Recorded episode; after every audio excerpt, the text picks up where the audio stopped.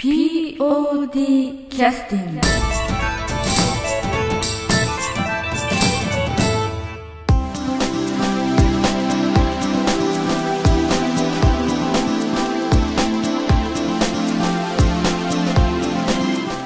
劇団 POD ポッドキャスティングです。この番組は富山県を拠点としたアマチュア劇団である劇団 POD のポッドキャストです。劇団員や関係者ミュージシャンやアーティスト他の劇団の皆さんにご出演いただきましてオリジナル制作の劇中音楽を交えていろんなお話をしている番組ですはい、えーそれではポッドキャスティングを始めさせていただきます本日はあの B 面プロジェクトの、えーっと寺山進さんと結城真由美さんに来ていただいていますご無沙汰しておりましてお久しぶりです。ああ、久しぶりです。ありがとうございますお願いします。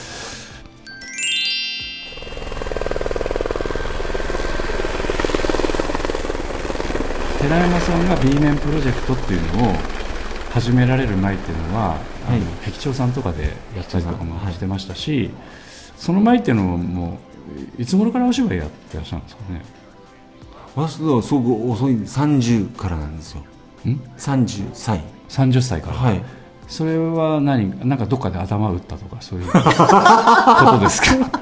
急に30代から芝居始めるっていうのは相当ちょっと 頭と打ったというか。思えない感じはしますけど。私、あの、生まれが、うんうん。生まれはまあ大阪で、あそれでたまに関西弁が出るんですね。ああ、はい。はいはいはいはい。で、まあ、学校っていうか、まあ、親父が転勤族やったんで、うんうんうん。その三重県の方で、うんうんうん。ずっと幼少の頃から学生の頃までおって、でまあいろいろいろいろうん。なんか東京行ったり名古屋行ったりとかいろいろあったんですけども、なるほど。いろんなとこ経験がされてはるんですね、い、で、えー、と最終的にその富山に戻ってきたわけじゃなくて、まあ、親父のあ親父もおふくろも一緒なんですけども、うん。えー富山の方がじ出身なんですか？そうですね、うん。はい、で、まあ、こっちの方に、まあ、おじいちゃんの家があってということで、うんまあ、家があっただけなんですけども、うんうんうん。はい、で東京で錦を飾れなかったというか 結局その東京であんまりその思った生き方ができなくて。それはお父さんがですか？いや私がです。東京で東京でいたのはそれはそのお父さんとお母さんかあら独立して。東京は親父とお風呂関係ないですね。うん。うん、もうその頃は父も母も全部その三重県の方で、うん。あの腰据えて生きとったんで、うん。はい、えっとまあ、そういう意味ではその親から離れるというのは大体高校以降だとは思うんですけど。あまあまあそうですね、はい。その、えっと高校以降に、えっと何かその進学のために東京行かれたんですか？それとも。あ大学は、えー、と名古屋の中京だったんで。ああそうなんですね、はい、でそこで名古屋の方で採用されたけどもあの仕事。そうですね。で配属が千葉の方っていうか。うんであぜ全国転勤する会社だったっていうことですかね。あまあ全国的に会社はあった。住宅会社うんメーカーだったんでうんあったんですけど結局それでそこも2年間まああんまり腰据えて長く勤めてなくて、うん。フラフラしとった、うん。フラフラまあそね。その,、えっとその寺山さんがはい。大学生の時っていうのは、はい。何を考えて生活してたんで何をすか考えて？はい。ああでも芝居のことは全然考えてなかったですね。まあ当然ささあの頭打つまではね。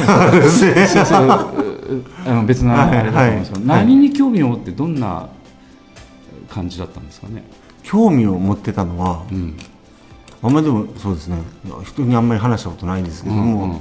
要は大学で何を専攻しとったとかっていううん。あれも。その専攻も興味持ってたから専攻してたっていうわけでもない人も結構いらっしゃると思うんでね。あただ寺山さんはリンクしてたんですかそれは、はいはい。リンクしてたんですか？そのリンクはしてましたしました。えーなどんなことをやってたでもね自分はそのあ今で結構、うん。その LGBT, LGBT とか、うんうんうん。そういうのがあの、うん。うん、話題になったりとかしますけども、はい自分たちがその時ちょうど走りやったのか社会学があの中京大学もそうなんですけど、うんうん大学で社会学っていうのが、うん。その全国で結構、まあ、情報処理もほそうですけどね、うん。あのそういうのとまた別に社会学っていうのが、うん。その注目されつつある中で、うん。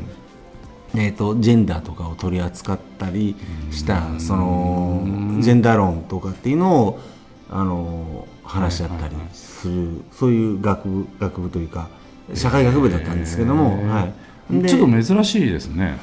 その頃は、がでも今は珍しくないと思うんですうん。その頃は珍しかったんですよ、うん珍しいですよね、うん。まだ。寺山さん学生の頃ってのは20 30年前ぐらい？20年前ぐらい？えーいやさん30年前前ぐらいですよね。そうですねはい、うん。うん。だからそうなると、うんまあ、そういうあのなんていうかあのジェンダー的な運動っていうのはもうとっくのむあのアメリカとかではやってましたけど日本ではちょっと遅れてる感じがあおそうですりましたねなんだ。フェミニストとかっていうのはうん結構騒がれとった、うん。でもそれも結構キーな目で見られとったかもしれないですね、うん。なんかその言葉としてねちょそうです珍しいというかねむしろそういうのをいちいち言ってる人をなんかなんか悪悪く言うわけじゃないですけど今だったら結構そのなんかイギリスの人とかのその、なんて女性を立てるとかっていうので、うん。いい意味で使われたりし,、しましたけどその頃はなんかフェミニストぶってみたいな感じのやつとか、うんなんかそのあんまりいい意味で使われてなかった、うん。ジェンダーも何をあの、セックスとジェンダーとかっていうの同じ性差というのでも、その男と女っていうことに関してのその使い分けというか、はい、でその自分が専攻してたでもそういうのに関わるその仕事ができればいいなっていうことはやっぱり思ってましたね、あそうですそのかその頃は。ちょっと変わってますねやっあぱ、変わってますか、うん。うんそういうような関わる仕事っていうのはちょっと仕事としては成り立つのかなっていうその時代はね。そうですね、うん。うん。なかなかまあなんか物書きさんとかだったらそれであまあ食っていけるのかもしれないですね、でもただそれと職業で私その住宅メーカーっていうのは、うんうんうんうん。そのそういう精査とかをでも本当に漠然としてでしかないんですけども、そういうのを意識したというかその、うん設計って別に勉強したわけじゃないんですけども、そういう家づくり。家づくりの中で、まあ、生活というのはイコールねそのそうですね。男性女性が住んだりとか、ライフスタイルにも関わってくるんで、だから関わりがあるんじゃないかと、なんか活かせれるんじゃないかなと思ってうんうんうんうんうん、結局自分の中では活かせれなかったんで、やめたんですけども、でも、そういうことを考えながら仕事を選び選んでっていう感じ。だそういうことにちょっと興味は興味は、もはいあまあ、今今も継続してやっぱりありあることはありますかね。はで、えーっとまあ、就職はしたと。いはい。ただ、えーっと辞めて辞めてどうなるんですかね。まあ、東京、えーっと三重から、えーっと名古屋で就職してで東京に転勤になってた。で東京で転勤になってはい。2年やめてやめて。やめて。でも別になんか大した成果を残して三重に帰るのも嫌だったんで、東京でできた友達東京楽しいところだったんで楽しいね東京で,、うでできた友達もいましたんで、うん。っていうので東京でまだなんなんとかならんかないうことで、うん。おったんです。あの大学の時に、うん。そのえー、と自分のその専攻してた社会学もそうなんですけども、自分のおじいちゃんが富山で税理士事務所やっとったんで、その一応会計の勉強もししとったんですね。その社会学とは別に経理学院のところに大学通っとってちょっとなんか寺山さんのイメージとちょっと違いますけど、違いますかね。理数系的なね。理数そうですね。はいはいはいはいはい。でえっ、とまあその簿記の資格を取ってとかっていう感じで、であの会計事務所にその住宅会社を辞めてうん。会計事務所に勤めたんですけども、あそうなんですね。はい、はい。東京っていうのはどの辺にお住まいだったんですか？えーとですね、最初はまあ千葉やったんで千葉のあー千葉か。はいでそこからそれをやめて次は世田谷のあえーと祖師谷大倉っていうところですねあの木梨憲武の,、はいはいあの実家があるところですね、はいはいはいあのその都心に移られたっていうのはやっぱり、はいそのやっぱり東京が楽しいからと横島な横島そうですね、まあ、千葉からやっぱちょっと遠いですからねね都心に出るのはね、はいまで会計事務所の場所が渋谷やったんであなるほどその人にいる時には世田谷に住んどって、うんで、うんうんあのあえーといいですね渋谷に勤務する渋谷の会計事務所に勤務はい。しているとかっていうのはなんか、まあなんか言い方的にはかっこいいかなとかっていうのがあったりとかってそういうそれだけの話で、なるほど。なるほど、うん、でその会計事務所はずっと勤め上げられたわけでもない。それだけだったわけでもないですね、はい、結局それも長続きしなかったというか、うん。それはななんかなんか理由があるんですか？長続きしなかった理由ってがもまあ普通に勤めてらっしゃればいいのになっていう感じはね、うん。しますけどね。うものにならなかったということですね。あー会計事務所っていうのは大体その3月とか決算期忙しいとか、うんまあ忙忙しくなりますね。ええあるいはその法人の決算月がそれぞれ違うんで、すんで、うん。あのまあ、それぞれ忙しい時期は違うんでしょうけれども、その小さいそのなんていうか商店みたいなところを中心にやってるような会計事務所だったんですか大企業とかやってる会社だったんです全か中小企業とかやってあそうる全部ひっくるめてですね。あーうんじゃあ結構大きいかあの会社に勤めてらっしゃるいやごめんなさい。どどういうのかな？大きくもないんですよ。ううん。ん、ごくごく普通普通普通の会計事務所っていうのは知らないですけども、うん。でもでも大きい大きくはないですね。ちちっちゃい会社ででも個人の企業もあるしその大きいくらいの大きいくらい、いの、うん企業のその扱っとるうん、のもあるしっていうことで、結構あのなんか話聞くと時間も結構そのうまくこなさないとかかっちゃうとかね。熟練度合いが必要だとか、うん。そんな簡単にあのパパッとできるようなねあのスキルな仕事じゃなくて結構時間がものになるまでかかる仕事なそうのでですね。修行してうんなんかやって、うん。まあなあんまり面白くなかったってことですよね。簡単に言うと。なんか。まあ根性なかったってことですね。いやいやでも本当に。なかったっていうことなんでしょうね、合わなかったっていうかね、うんそうですね。何年ぐらいやってらっしゃったんですか？いやそれも、うん、若い頃っていうのは、うん。結局その職場のせいにしたりとかしながら、うん。自分に能力がないのに、その会計事務所だなとかっていうのがあって会計事務所を転々としたりしましたあだからその会計事務所所じゃなくてまた次別の会計事務所行ったりとかで実でも実務経験は積みますんで実務経験は何年ですとかっていうのを履歴書に書けたりするじゃないですか。で感じでやったけど結局そうそう。あの自分の中であもう、うんよく言われるのはその2年か3年やってその本当は税理士の資格取りたかったんですけども、うんうん。取れなかったらもう別の道。まあ、税理士ってのは結構ハードル高いっていうふうに聞きますもんね、ねうん、しかもイメージに合わないですしね。いやいやいや でそれっていうのはそういう転々とされて東京にいらっしゃった時期以降は富山に帰ってきてらっしゃる？あそうですそうですね。もう追ってもうん。金使うだけやなっていう感じで、要するに遊びにもお金使う。いまあ使いますしね、うん。まあ、家賃もそこそこ高いし。高いですしね、あのどれぐらいいらっしゃったんですか？結局東京の方は。何歳ぐらい？いやでも 7, な7年ぐらいあ大学大学出てからずっとそのさ要は30近くなるまでずっとうん。そっちの方って。あなるほどなるほど。でもうでも戻るにしても三重にっていうか実家の方に戻るのも嫌だなとかって思って。でじゃあもう全然富山っていうのは私全然友達も誰もいないんで、はい。そのまるっきりあの白紙のはい。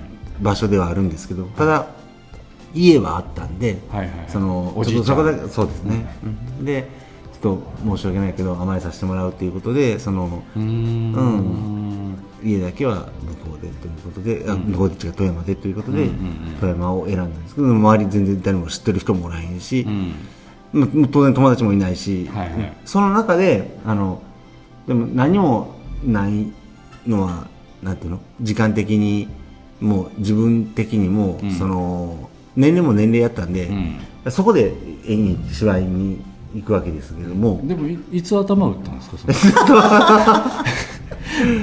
えだからこっち来てからすぐですね。すぐすぐすぐだと思うだから 演劇にななぜすぐそんなピッとくるのかなっていうか全く接点ないじゃないですか。そうん。あ CD は、えー、と東京上の時に、うん。その会計事務所の女の子が、うん。えっ、とニール・サイモンの芝居を見見せてくれたかな。一緒おに、コメディのやつなんですけども、うんうん。でもそれを見てじゃあ芝居やろうって思ったわけじゃなくて、あ芝その時初めて芝居を見たんですけど芝居というものを。で、おまあ、それ以外ではその高校時代にその学園祭とかでやったややってるの見たけどなな面白いのかなとかって思うぐらいでやって、でもニール・サイモン見た時は面白いとは思思ったんですけども、うん。でもやってみようとは思わなかったんですう、ん。なるほどね。で富山へ来て、でまあなるそれは結構ねいろんな人になんで始めたのってよく聞かれるまあんで,、でそそれはみんなに言ったりはみんなっていうか、まあ、聞かれる人には言っとるんですけども、うん。そのなんていうの？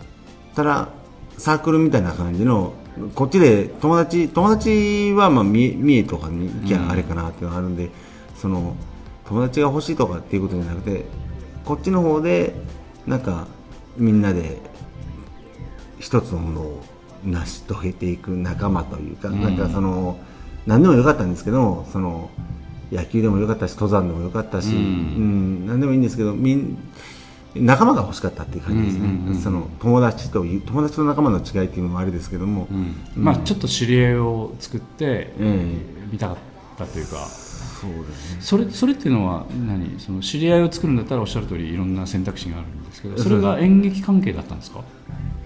演劇もあったって感じあったというかうん。演劇という選択肢もあったっていうだけの話でその時は、うんうんその演劇をやろうということではなかったんですけども、はい。あいろいろ手を出してらっしゃったんですかあのまあいろいろなんかあの雑誌とか見たり,、見たりしながら。タウン誌とか。あそうですね、はい。でその頃で言ったらだからタウン情報とか見ながらとか、そのメンバー募集のやつとかなんか、その芝居に限らずどういうのをその野球とかだったら野球のその、どこ目指してますとか日本、うん。なんていうの、うん、メンバー募集ここまで連絡してくださいみたいな、そうですねええそういったところろに連絡をしてしながらええ行ったりとかってして、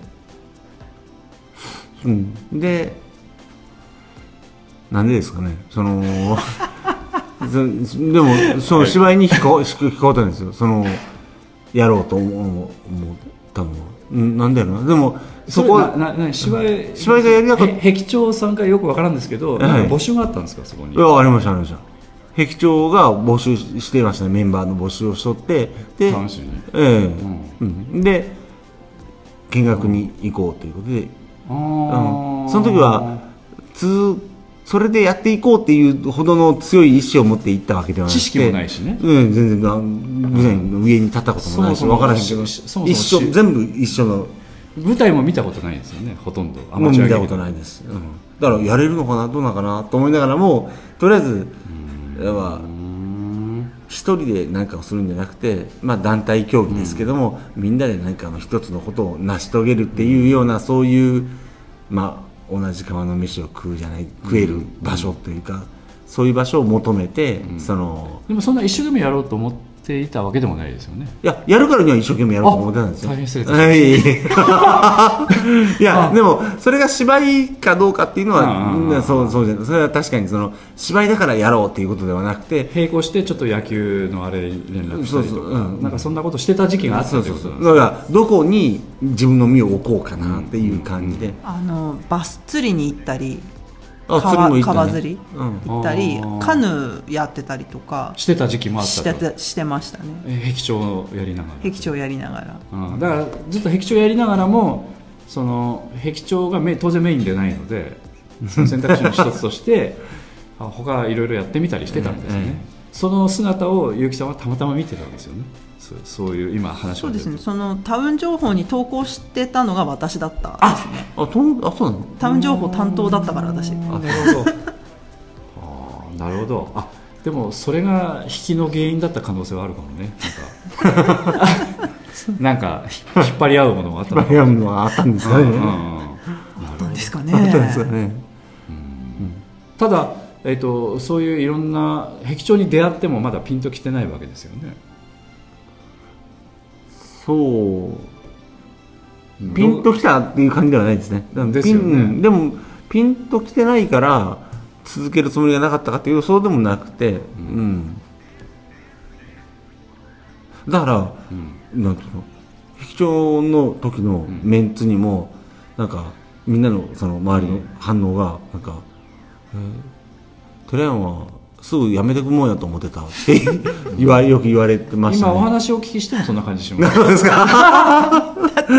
あのリーゼントにこんなにこんなに続くと思わへんだリーゼントにアロハシャツの上に革ジャン着てきたんですよ。ああなるほどでね革のズボンを履いててさあ腹筋やろうとか言ったってとえおやるんやみたいな感じじゃないですか。うん要要はその準備ができてないんですよね。そのお芝居の練習に来るなんっていう。かそのお芝居に来る人の風景じゃないですよないですよね。ジャージとかでもなく、うんうんうんあのねなんかリーゼントして。う んいやだから別にそういう人でもねもういいよ芝居やめて全然いいんだけど。やるんですけどただ準備はできてない感じしますよね。そうですね。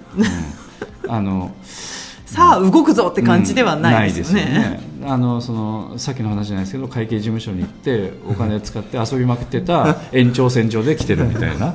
なんかそんな感じはしますけどね、うん、そういうし人があの何そのなんかこうピンこうなんか演劇楽しくなってきたのはどれぐらいのタイミングなんですか？おそらく惰性でやってたんですよね最初の 1惰性じゃない惰性だからいつでもやめるかなと思ってあ思われてじゃあそれは周りのあ周りの大変すぎた。周りの評価周りの評価ですだから私の思いと周りの評価が全然合ってなかったあ大変すぎた。だから周りの人はだからえすぐ辞めると思ってたって言われてちょっとショックやったんですよ。あーなるほどね。全然なそんなふうに見られとったんよって感じだったんでするつもり全くなかったんですね。辞めるつもりなかったです、ううんん。あ一番最初っていうかそのまあ最初、うん、最初の公演ですよね。その、えー、と新幹線のうん「リトルセブン」をやった時の、おもねえー、とその時の自分のその芝居に出て初めての舞台で出てやりやった演じた時の気持ちよさは良かったです。ね。ああそうなんですね、ええ。でハマっちゃったんだ。そうです。それは本当になんか結構きつかったのはきつかったんですね、うん。結構散々その自分よりも若い人とかに、うんうん。あだこだとかいろいろまあ言わ30言われ代ですからね。うんもうなんかね。あ不器用なおっさんが何しに来たのみたいな。なんかもう、まあ確かに俺はまだだみんなよりもできてないけどもうできてないけどだからなんとその年下の人たちにのかな年年関係ないんですよね、まあ。関係ないんですけど、関係ないんですけどちょっとこだわりがあったりとかってしながら、なんかえー？というそのむ矛盾じゃないけどそういう思いもありながら、その作り上げた芝居が、なんだろう辛かったがなんか、うんあったけど面白いあ芝居面白いなっていうかその、うんこれ結構自分が求めとったものじゃないかな。で芝居がということじゃなくてその充実感的な。そうそう充実感もあるしね、その作り上げていくというか、みんなでああだこうだ言いながら、ええ。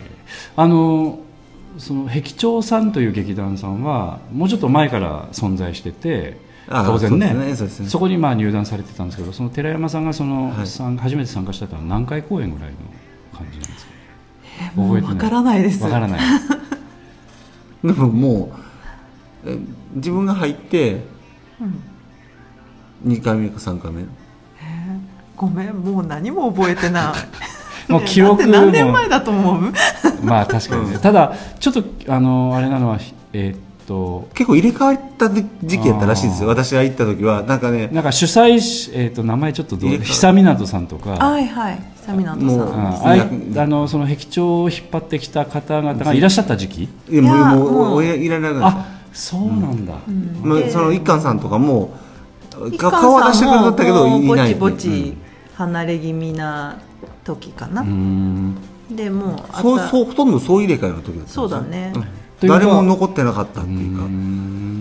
私がいた時結局行動活動してなくて。あらそうそうなんですよ。あのえっ、ー、とアルケミーシアターというになんかその壁長の練習場所に行ったら、うん、壁長の練習じゃなくてアルケミーの練習をしてらっしゃってですね。そのタイミングでそのタイミングで私は行ったんですね。壁長の。で、まあ、さんらしい感じがしまでなんかなんかやることあったらったらそのアルケミーの受付をやらやらせてもらえるというのがあって。あの時期ぐらいですか？はい。あのあの時期ぐらいなんですね。はい。じゃあ遅いっていう遅い、もう相当遅い、い遅いですよ、はい。うん。だからいいおっさんが何しに来たの？みたいな 感じですよね、バリバリの20代のね、うん。なんか前半の人たちであこの若い青年をっていうことじゃなくてもう、うんそういう時期ですね私ね、でもそれあの公演の時経られてちょっとやっぱり充実感が出てきたということですね。そうですね。ただその時は、はい。さっきのあの、まあ、冒頭でもお話をお聞きしたそのなんていうかお芝居の今やってらっしゃるテーマとか表現したいこととはい全く違う方向というかそのあんまりそういうことを考えてない時期考えてないですね。もう本当にうん。うん。楽しいことをやって楽しいうん芝居をの中でうん。面白い気持ちのいい役をやれたらっていう感じで、はいそういう健康的な時代っていうのはどれぐらい続くの？健康的な時代。いやもう健康的な時代はどうなの？どこまで？生態系家族ぐらいまでかね。壁長やってらっしゃってから。劇長もねとと途中から、うん。なんかおかおかしくなってて。おかしくない。おかしくないよ。いやいやその何回こうもうなんかね奇妙旅行とかやりだした時があったんですけど記念公演とかで、そこら辺からなんか壁長もなんかちょっと路線がなんか、あの私的には面白い方向に入ってったんですけど私の好みのある方向に、うんうんうんうん。最終的に壁長が解散することになった燕のいる駅とかもうんうんうん。そうだったんですけども、そのなんかその扱っとる作品がなんかその、娯楽単なる娯楽単なるって言ったら変ですけど、ん。ものからなんかちょっとちょっと重いテーマのものを扱うようになってたっていうかね,、ね。ただ寺山さんは最初だから、でもそういうのあんま興味なかったわけですよ最初は興味なかったですね。ねあの健康的な形で、ノクターンもうん15をやらせてもらった時は気持ちよかったですね,、ね、ただその辺変節してきたというか。建設してきたね。それそれっていうのは何かきっかけがあったんですか？その趣味のお芝居っていうのは。やっぱそういう出会いみたいなのもあ見たりとかあそういうのがあったってことですか？えー、とですね。うんと自分がや,、やりたいなっていうか、うん。あ自分が作るとしたらどんなもんかなっていうのがあって、そのまあ、作品決める POD さんも決める時はうんなんかうんうん。なんかいろいろみんな作品持ち寄って、うんうんうんじゃあどれにするとかっていう話し合いとかあるじゃないですか、はいはいはい。はい。ででその時劇場の中でもみんなで作品を持ち寄ってどうするああするとかっていう話はあったりしたんですけども、うんうんうん。私が持ってきたものはことごとくみんな却下だったんですよ、うん。あの私これやったら面白いんじゃないかなとかっていうのを持ってった時も全部なんかダメって言われたりして、うんうんうんうんでその辺のストレスがどんどんどんどん溜まってったのもあったりして。でもその気に入ったその脚本っていうのは、はい。あのなぜ気にそういったものをこうチョイスするようになってきたのかっていうことですよね、最初からでもそういうのを好きだったわけでもない。あ違います違いますでそうやりたいって言い出し言った、うん持っていったものも別にそんな重いものとかじゃなくて。あそうなんですね。うん、そのサラリーマン金太郎。うんうんうんうん。っぽい、うんぽいというかもうまるサラリーマン本宮宏の漫画ですよね。のその脚本にうん。おろ落として、でこれうん。やりたいとか、なんか他のやつもあったかな。なんかううん。ん、ただそういうチョイスというのはその芝居を高校からやってきたりしたりしてた人とかと、はい。まあちょっと視点が違うのかもしれないです違ね。った違いましたねなんか、ねおそらくね。本当ねえーとまあ、な私が持ってったやつは一人しかそのスポットを浴びないというかあー。うん。一人対その他大勢とかみたいあなー。でもみんなが選ぶものっていうのはなんかその、まあ、自分が最初にやったそのリトルもそうだったんですけど、結局なんかそのいろんな人にスポットを浴びる作品。なのかな、まあだからまあ何言ってんのこのおっさんみたいなそんな脚本しか持ってきてなかったということそうですそういうことですね。その通りでした そういうこと。ですだって全サラリーマン全金太郎が私覚えてるよ。よろしくお願いしますっていうセリフがあってですね。その後小説みたいに描写だけなんですよ。これどうやって台本におこれ台本だって言うけどこれどうやって舞台化できるのっていう。描写をうちらはどうしたらいいのっていう,、うんうんうん。そういうあの第一項がサラリーマン金太郎第一項がそういうものだったんでこれはどうやったら舞台化できるんだ？ごめん無理っていうそういう感じでした。本人はいまだにそういう自覚はないですか？変なもん持ってったっていうか。その 要はそのストレスが溜まったっていうことは変なもの持ってたっていう自覚がないからストレス溜まるってことですよね、そうです、うん、変なもん持ってたという自覚はないですね。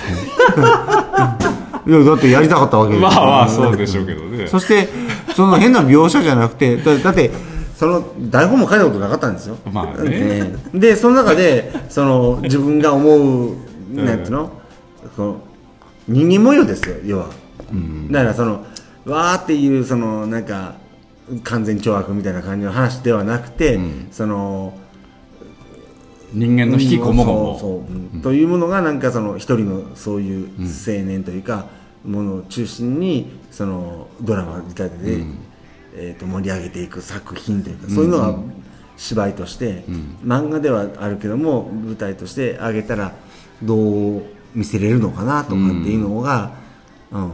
その別に自分が持ってったその書いたものをそのままやればいいっていうことではなかったんですけども、なんかその捉えられ方がもうなんかその肌からダメみたいな感じの。それがちょっと自分の中でちょっと、あ別にそこまで言うとずっとそれを根に持ってるのかって言ったらそうそうじゃなないですよ、うんそういうのがあって、うん、まあでもその客観的に見てですけど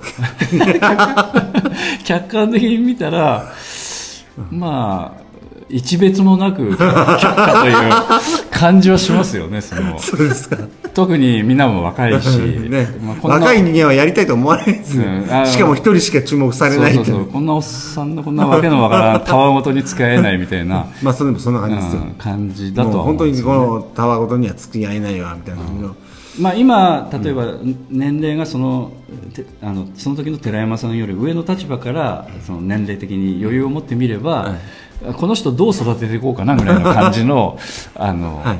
視点では見れるとは思いますけど、まあええ。やっぱ年下の人からしてみると、わけわからんなこのおっさんぐらいの感じで終わってしまうとは思うんですけどその時にそういうものを脚本まで書いてやろうと思ったその熱っていうのははい。何なんですかね？ちょっと。だから芝居が面白くなったんですよねやっぱりその、ええ。で芝居がまあななんでしょうかね。他の他のところでも一緒だっていうふうにし言ってしまうとそうじゃない人もいるんでそうなんでしょうけども、結局あそのまあ他の某劇団の人たちうん。と私、まあ、あそうだ。えーとね、話がいろいろ似て多分編集してなんとかなるんでしょうけどもいやいやはいあのその壁長の中で、うん。私は別に、まあ、うまいとは全然思ってなかったんですけども、そのなんていうか芝居をやり始めて楽しいと思った時に、そのいろんな劇団に行くのが、ん。あの楽しくなっちゃったんです芝居に出るのが。ああでもその頃はそんなにそのなんていうのやっぱり壁昔の映画の東映は東映以外出たらいけないとか松竹以外どうのかあーなるほどね。あれみたいな感じの劇団も富山の方の方もあんま交流なかったですよね。結構なかったんですね。でそのなんで出るんだようんそうやるぐらいならうちの方でとかっていうのはなんか、うんうんあの富山の方でもなんかそういうのが要はうんうん。客演禁止みたいなやつとかなんかあったり、その中で私は結構なんかその壁長でもやっぱりあったあったんじゃないかな。ちょっと何あのそうそうそう。寺山さんという人は、うん。来たばっかでろくに全然実力もないくせになんであんなの出というあ他の劇団行ってやってるの。うん。うん。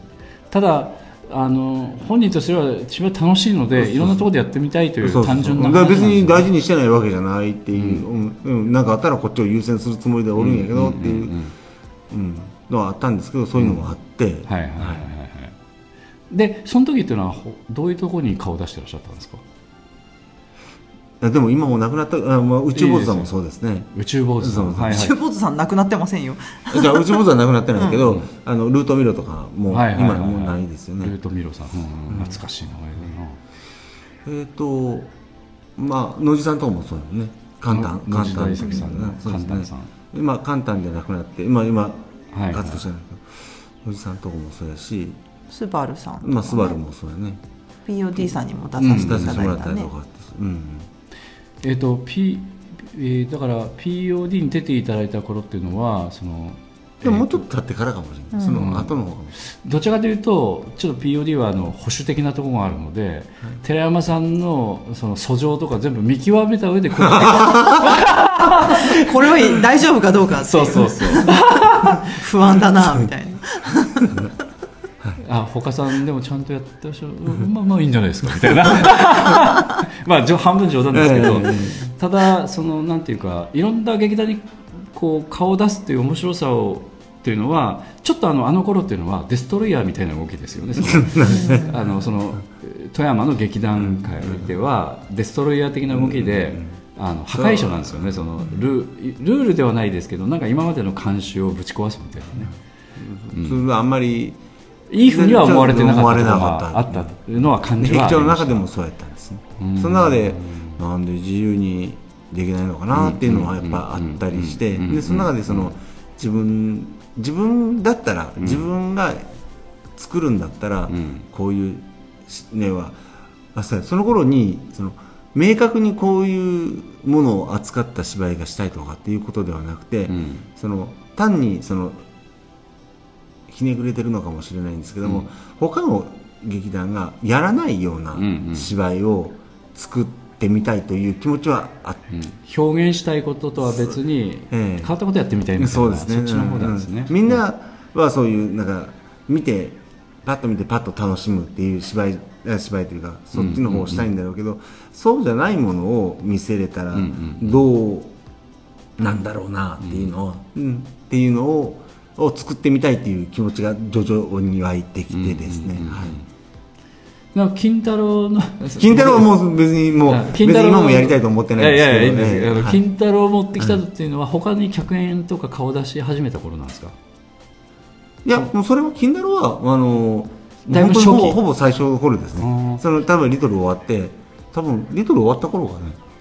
うんうん、ノクターン決まる前かもしれんよね。次の本何しようかみたいな。だからもう全然その、ああれですね、はい。チャレンジャーだね。本当に。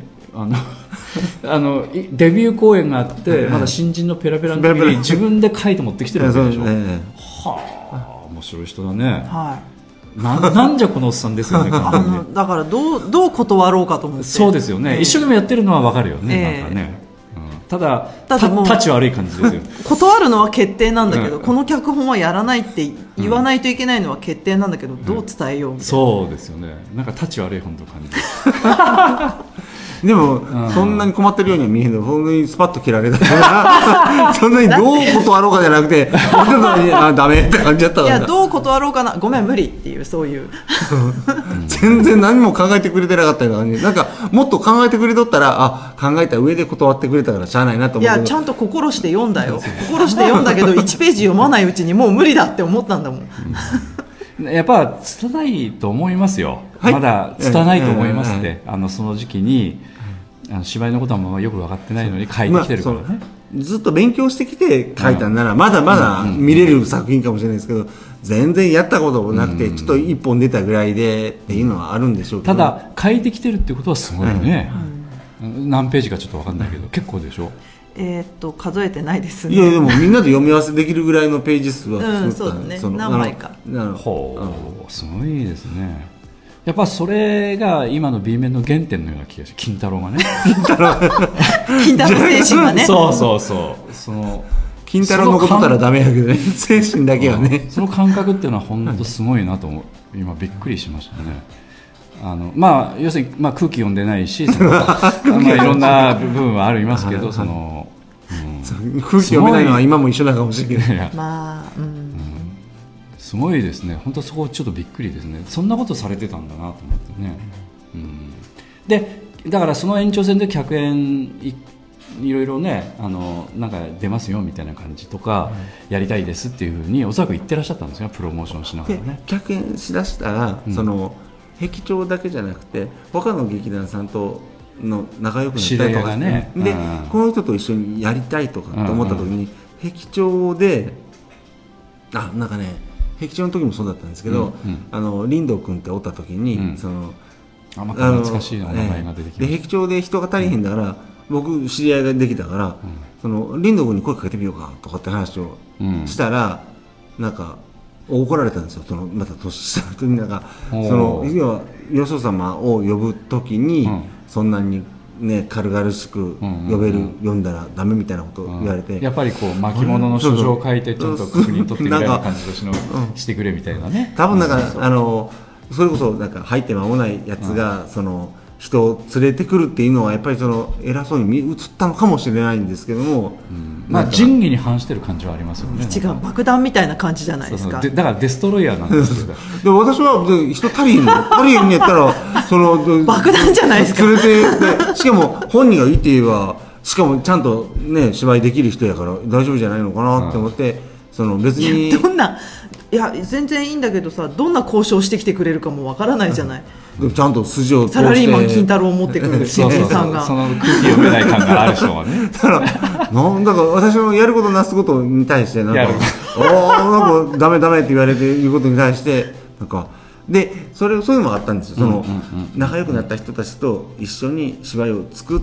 りたいと思った時に壁長ではできないのかなっていう、なった時に自分でやってしまえば当然ながらプ自分のプロデューサーからその呼びたい人、仲間同士で作って自分でやれたりするじゃないですか。やりたいという芝居ができてきたっていうのはやっぱはい。あの変わってきた変わってきたんでしょうそねですやりたい芝居がある。そして、やりたい人がいる、うん。劇団っていうものになると、まあ、良くも悪くも、まあ、劇団っていうのは困った時その一応メンツがいる劇団がいるから、その人数にはこ、まあ、困らないというか、うんうん。またあとはその役があったらその役にあの頑張ってねって感じでしょうけども、いわゆるよそ様から声、まあ、その時はもうその人にその団体にちゃん対してちゃんと筋通さなきゃいけないんでしょうけどもその、うんうんその読んで自分のイメージのあった人と一緒に仲のいい人たちで一つのものを作るっていうことができるんで、なんかなんだろうなまあ、効率もいいですし、あのやりたいことがお互いウィンウィンにでなるというか、向こうもいいと思ったからうんうん。来てくれるし、うんうん嫌だったら断ればいいしっていうのがあって、まあ、悪いことはあんまりないというそうですね。話まあまあ悪いことっていうとあと運営の問題ですね。どう,、どうしていいかっていうことが厳しくなってきますけどもあとそれを自分でちゃんと責任持ってやれるんであれば、うんうんうんうん。その方が自分のやりたい芝居っていうか作りたいものが作れるっていうのはあったかもね、そういうことはちょっとふつふつと出てきた時期が出ていやそうですねあったということなんですね、で壁長さんっていうのは辞めたんですか？それともあのそれとも解散までいらっしゃった？解散までいました。うーん。辞めたのはあ、でもそれはちょっとまあいろいろあってですね、そのいろいろいろいろですね。それはそれ喋れない話いやそれないことはないんですけども、ちょうどあのメンバーが何人か抜けるのが重なって、うんでじゃあもうやめるかってあの壁長自体も解散っていうことにしようかってなって、うんうんでも最後に一公演打ちませんかってはいいう話になって最後の公演の「ツバメのいる駅」がなった感じですよね。ん壁長を解散してほしいと思ってたわけじゃなくて、うん。僕は自分でやりたいことがややれやるやるから、うんうん。えー、と変な話壁長がもし残っとったとしてもなんか困っとったらあの偉そうかもしれんけども全然手伝うし一緒にやればいいしただ自分は、まあ、その頃はもうあの雪まみもうん。一緒やったんで、ん。その私と雪まみは辞めると。うんうん。いう結論を出して、うんでも壁長解散してくださいということではなくて、ううちらが辞めるのが先やったんですよ、うんでうちらが辞めるとその後その壁長解散しようかなみたいな話そうになって。ななっちゃったので2人が抜けるんやったら、ああそれでちょっと言いづらかったんだよね今。ちょっとそういうきっかけがそう作った感じになっちゃったみたいな。引き金引いちゃったみたいな感じの、うん。別に解散に追い込まし追い込みたかったわけじゃないんですけど、うんまあ、結果的にそういうふうに見えてしまうみたいな、んうん。うん。なるほどね、まあ、いろんな要因があってですね、うん。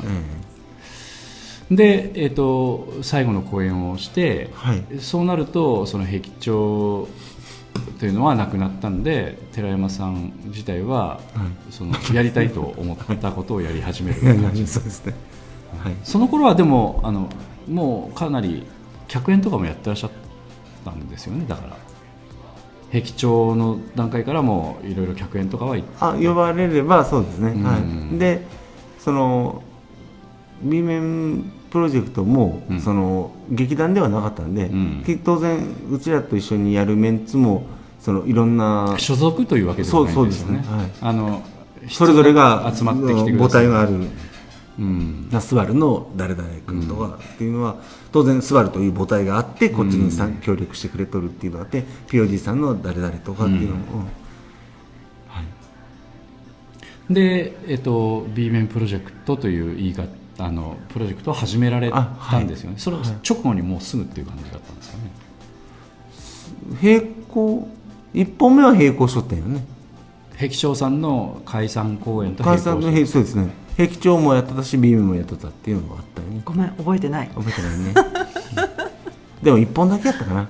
最初最初の「ひまわり」っていううんその竹内十一郎さんの公演を売った時はまだ壁長はあったと思いますね、はい。なるほど、あのということでちょっと結城さんともちょっと変わってくるあーそうですね。感じになるので、はいあのこの後ちょっと結城さんのお話もお聞きしたいと思うんですけど、ちょっと休憩の曲をはい。入れさせてもらいたいんですけど、はい。えーっとまたよろぼしあの伴侶からちょっと入れたいんですけどなんかはい。ありますでしょうか、どういう曲があの試しに聴いてもらっても別に構わな。いああはい。なな何か？えっと吉尾さんが出てくる時って何かあっ吉尾の正体たはい。という曲もあるんですけどね。あの吉尾というあの曲もあります。2つあります。じゃあ吉尾でお願いします。じゃあはいわかりました。はいえーまあ、友達みたいな吉尾で。言ってますけれどもあの B 面プロジェクトボリューム6伴侶よろぼしで、えー、吉尾という曲を安田三国の作曲でいきます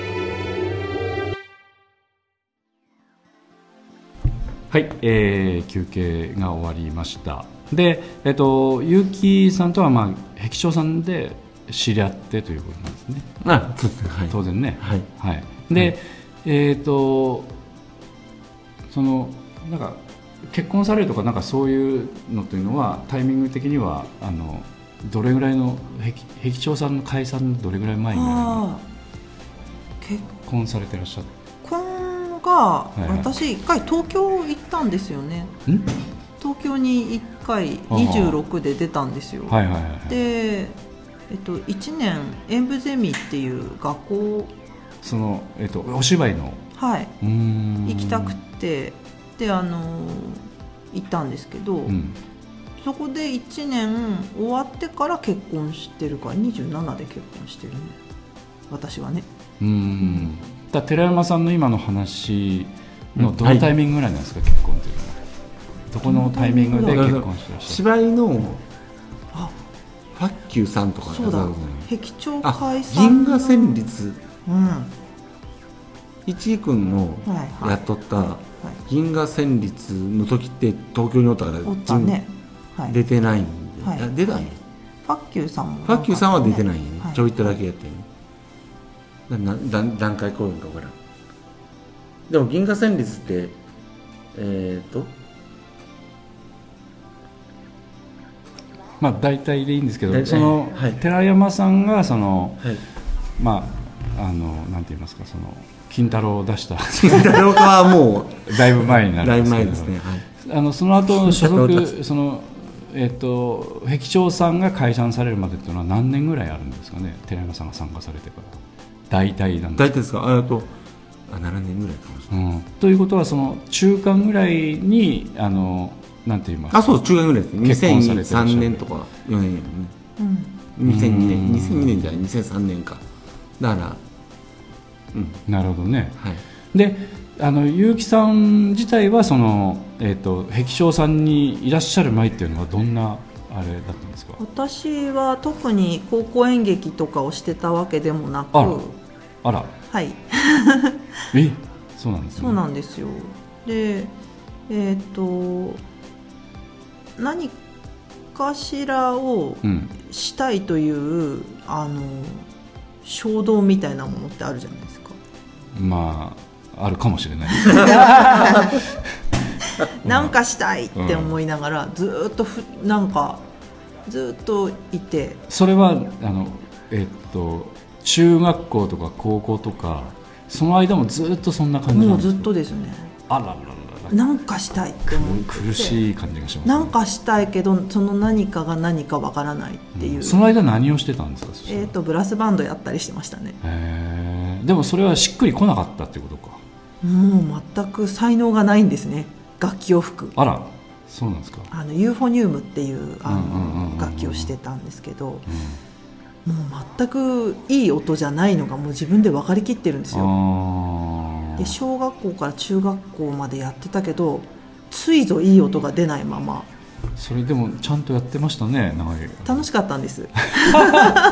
一緒になんか一緒にこうやるっていうのは。あのやっぱりその感情が盛り上がるとか、うんうんうん。そういうその揺さぶられるっていうことに関してすごいなんていうか貪欲というかうん。楽しいというかということは音楽っていうことに関してはちょっとちょっとうるさい感じですか？そうですね。多分音とかを演出とかするときに音とかの注文出す時が私多分超うるさいと思います、うん。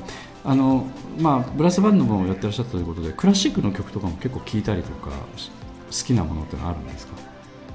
あんまりない。月光ぐらいですかね。ああまだえらいシンプルなとこ行きましたけど。ピアノ一本でね。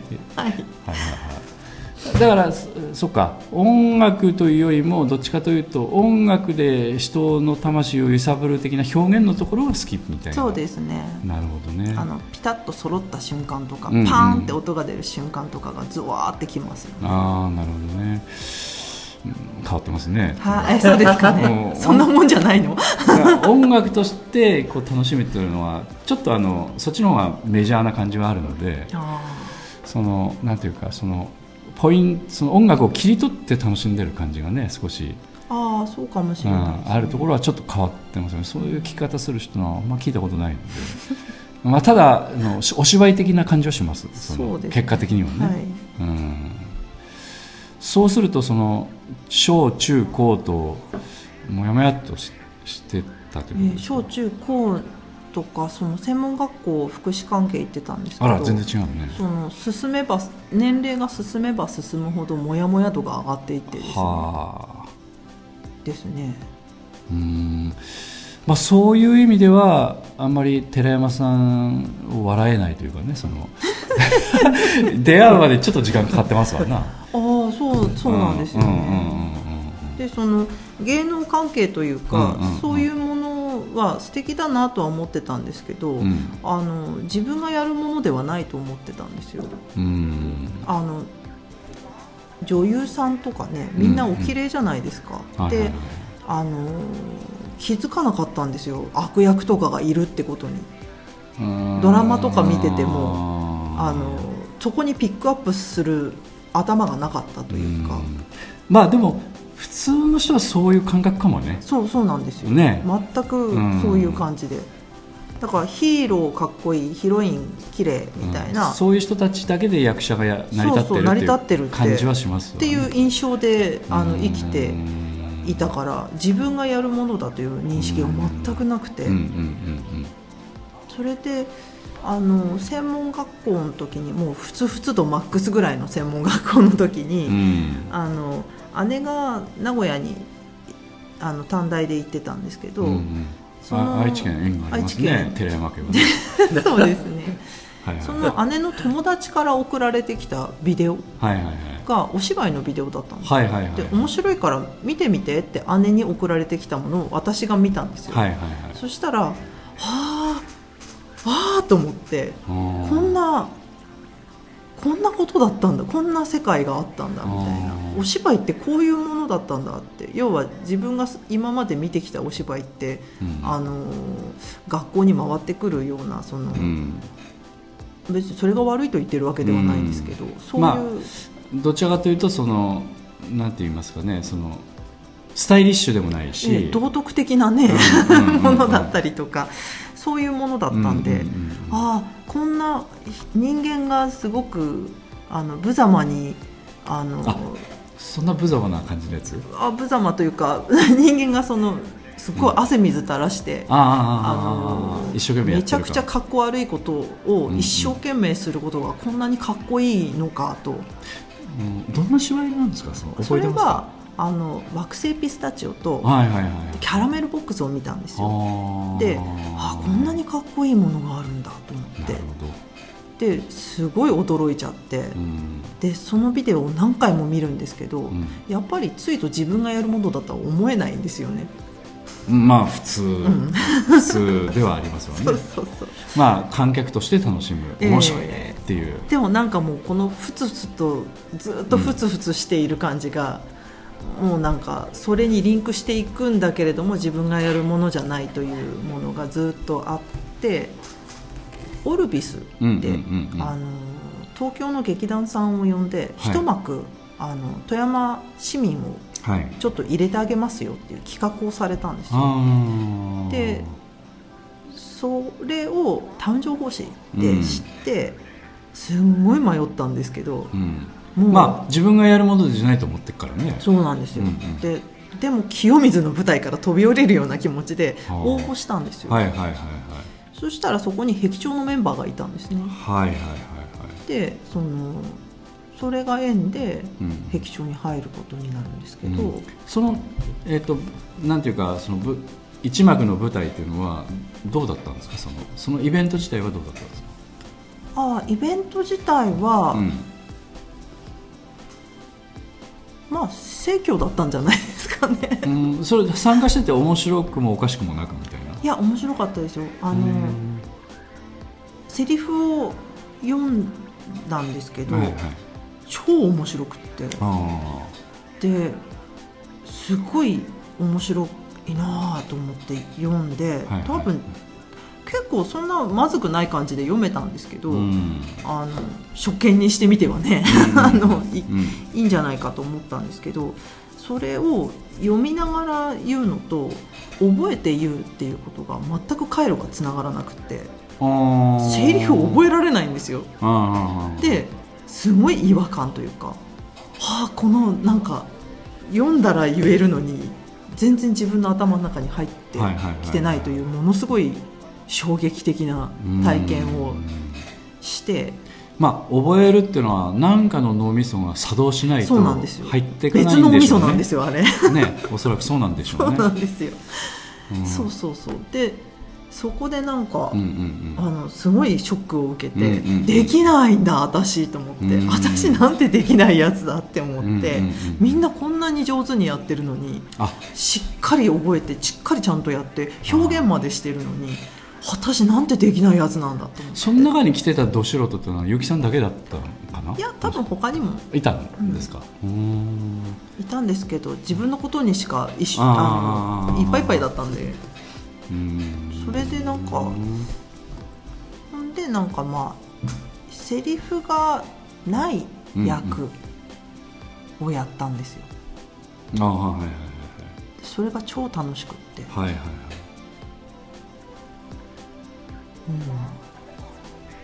でその時にあの、まあ、公演一幕やりました。あの、まあ、充実感がありました。で壁長さんの人ともちょっと出会ってあそんなことアマチュアでやってるんですかみたいな。全然知らなかったですアマチュアのに認識がなかったんですよ。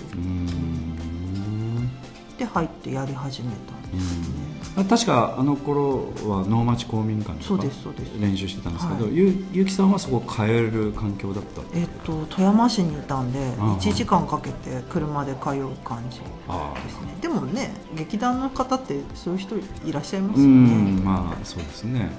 で壁長さんに行って、えーまあ、やり始めてアマチュアの演劇というのにも出会い始めてそそれっていうのはあのそのなんていうか寺山さんが金太郎を持ってくるどれぐらい前だったんですか？その。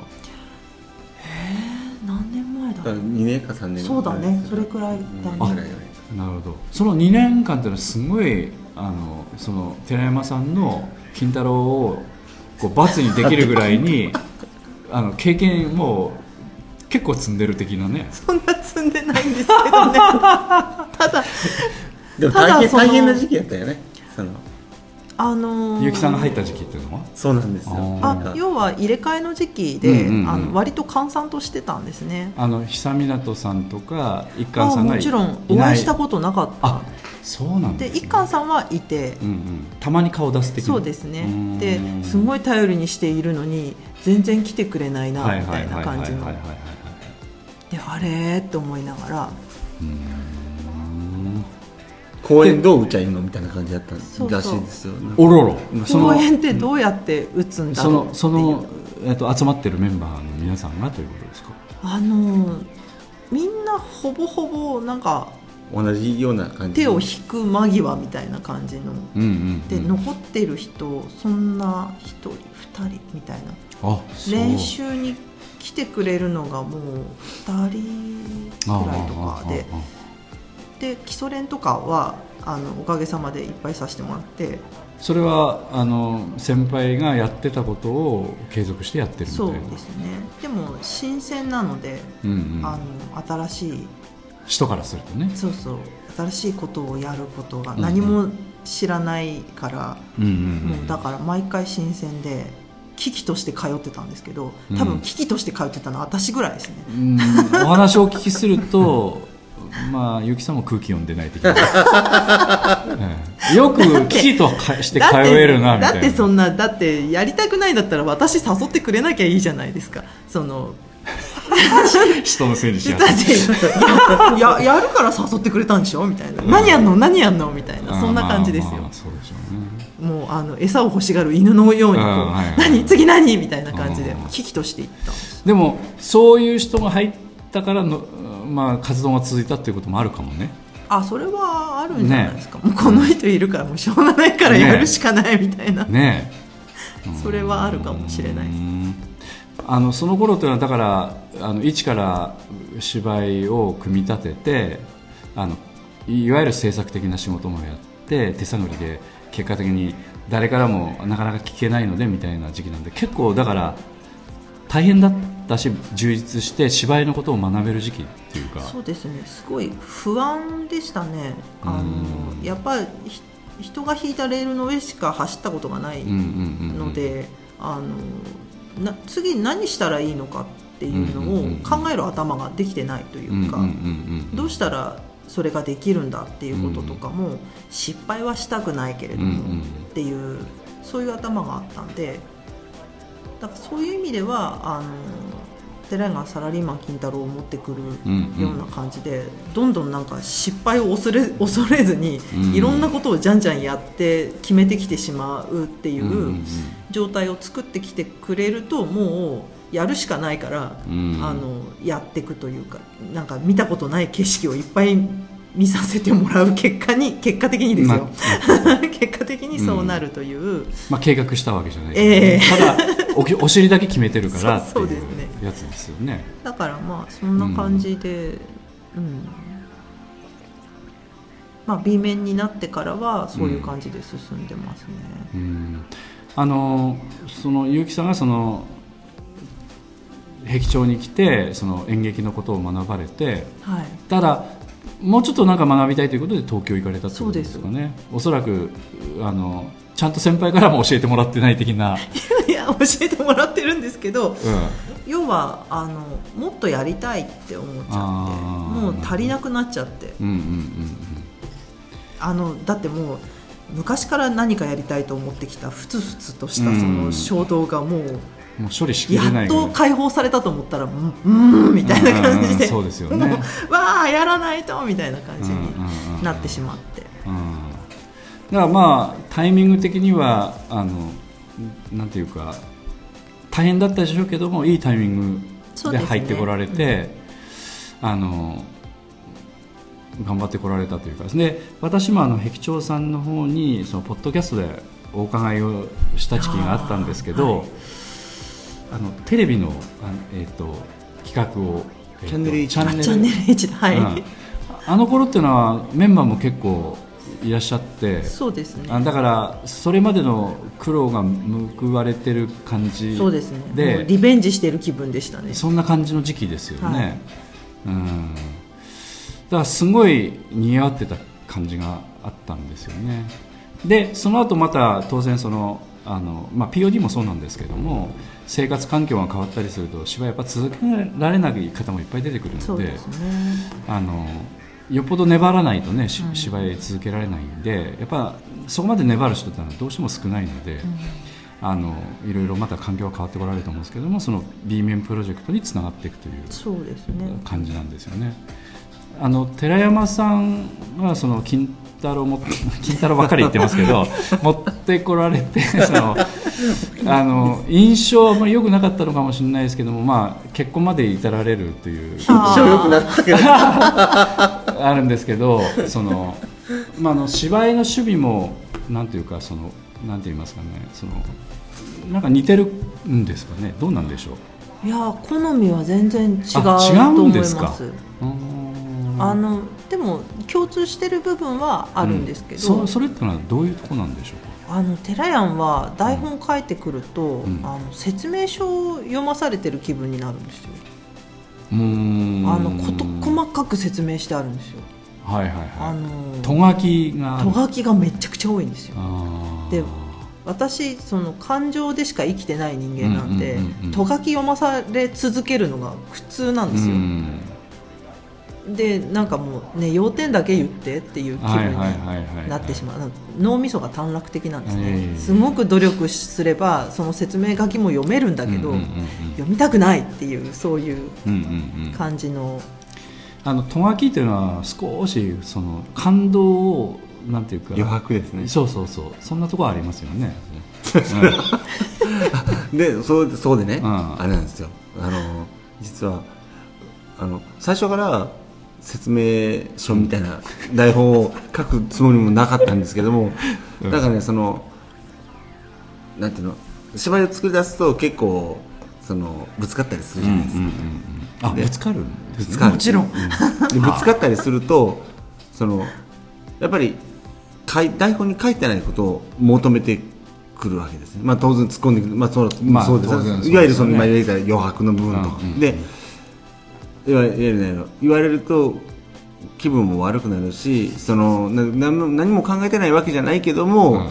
別に必ずそうしてっていうわけじゃないけど自分はここはこういうつもりで書いたんですけどねって感じのやつを、その言い合いも私あんまりこうあの結構タカ派なんですけど私はハト派なんで、あんまり好戦的ではないんで そのあんまり言い争いもしたくないし、それを言い争いするぐらいならそのエネルギーを芝居作りの方に使いたいからもう別にそのなんだろう本当は余白を作ったりとかってしながらその余白を相談しながらみんなでわーなんかねいいところ出て作っていけばいいなとは思うんですけども、やっぱりそのなんでこここうなってるの？なんでなの？とかってなってくると、これやっぱり説明しておいた方がやっぱりそっちの感覚的なもので生きてるって言いながら理屈を聞いてくるんですよね。で、まあ、それが優しさかなと思ったら味方ですか？テレアの味方するんですか？だから、それがまあ、ああの、優しさかなと思ったんですよ。うん。その、だから本当は作っといた方が、あの、いいやろなと思いながらも聞いてくるから、じゃあ、書けないわけじゃないから、書っていうことになって、ん。徐々にそれが、膨らんで、あの、来て、ここ、照明どうなってんの？とか、ここ、どういうふうにして歩くの？ここじゃ繋がらないんじゃないの？って聞くから、いや、ここはこういうふうに歩いて、こういうふうに作ると、なると思うんだ。まあ別にそうしてほしいってわけじゃなくて、自分の中ではそういう説明ですよね。こうなって動いてほしいから、こうなるんだけど、別にその通り動かなくても、あの、全然構わないし、ただ、何も考えてなくてこれを作ったわけじゃなくて自分の中ではこういうふうになってこうで照明が変わって、そのやっとこのセリフのここのところでなって入っていたらいいんじゃないかなっていうふうな感じでことを、まあ、説明書のように文章にしたら超長いと思います。長いんですよ。うん思う思うでそれが嫌なんだけどでもき聞くじゃないですよ。聞くからこでも何も考えずに音楽って言ったらその音楽どこで入れるの？どこでやると？って言われると説明しなきゃいけないし、言い争いもするのもあれやから僕はこの音楽はここら辺で入って、ここでいい感じで盛り上がっててこう消えてっていうつもりで音楽って書いたんやけど、っていうのを全部台本に落とし込んで「ん。はい」って渡したら「何これ？読み読みたくない」いやだから説明せんでもいいように、それ優しさだって俺だって私だってその面倒くさいじゃないですか台本にそこまで書くのを、でも聞いてくるから。聞いてくるから書くしかないよね。それそれが優しさやろなと思っていたら書いたら書いたでこんなのは読めないと。そういうそれはまあ分か。る分かる。読みたくないよね。でも書きたくねえよって感じ。そういうすれ違いが合わないところがあるとそうですね、うん。そういう感じは多いですね、ん。ただまあちょっとお話をお聞きしてると 単なるコミュニケーションミスかなっていう。感じのところもありますけど、まあ、あの極端から寺山さんはね極端に触れる感じもあるんでねガッと書いてこられるとまたそれは引くという感じのところもあるんだろうなっていう感じがありますよね。なんか要は音響とかもうん。一回ラジカセ流して操作してみてくれたら、うん。それですぐ分かるのに、うんうん。すごい何ページにもわたってそれが書いてあったら、うんうんうん。えやってみせてくれたら分かるじゃんみたいな、うんうんうんそんな感じなんですね。うんなるほどね文字で書こうとするとやっぱりね右手を使って人差し指を伸ばすね。極端に言うとね、ここでフェードアウトしてみたいな、うん。まあね。このセリフのこの文字のところでカットアウトみはいたいな、うわーみたいになっちゃう。あの台本というのはやっぱあのとがきというのはやっぱ感動を薄めるところがあるのでね。ね。やっぱその辺のちょっとさじ加減は難しいですよねで本当は本当は書きたくないんですよ。本当は書きたくないけど 聞いて来られたらまあ、ね言うだけなんですよね、それがあの B 面プロジェクトが今進あの始まって今どれぐらいになるんですかね、その何年ぐらいもあもう今ねちょうど記念。2007年なんで、15周年とか15年、うん。15年経ってもまだそこが解決してないっていうあ多分これは解決することおそらくない ないんです、うん。なるほどね、はいもう仕方がないことですね、まあそれ以外にもいろんな問題がね当然ええ。まあそれもしょうがないんでですね。はいはいはい。はいもう今、要は解決してしてますよ多分、うん。してます、要は書かないようにします。だから私が言われてもうん我慢する。だか言われると嫌やから書くと、うん。そうなるから、もう書かないようにしてます、まあ説明できるだそうけするよそうそうだから、怒られながらですね、はい。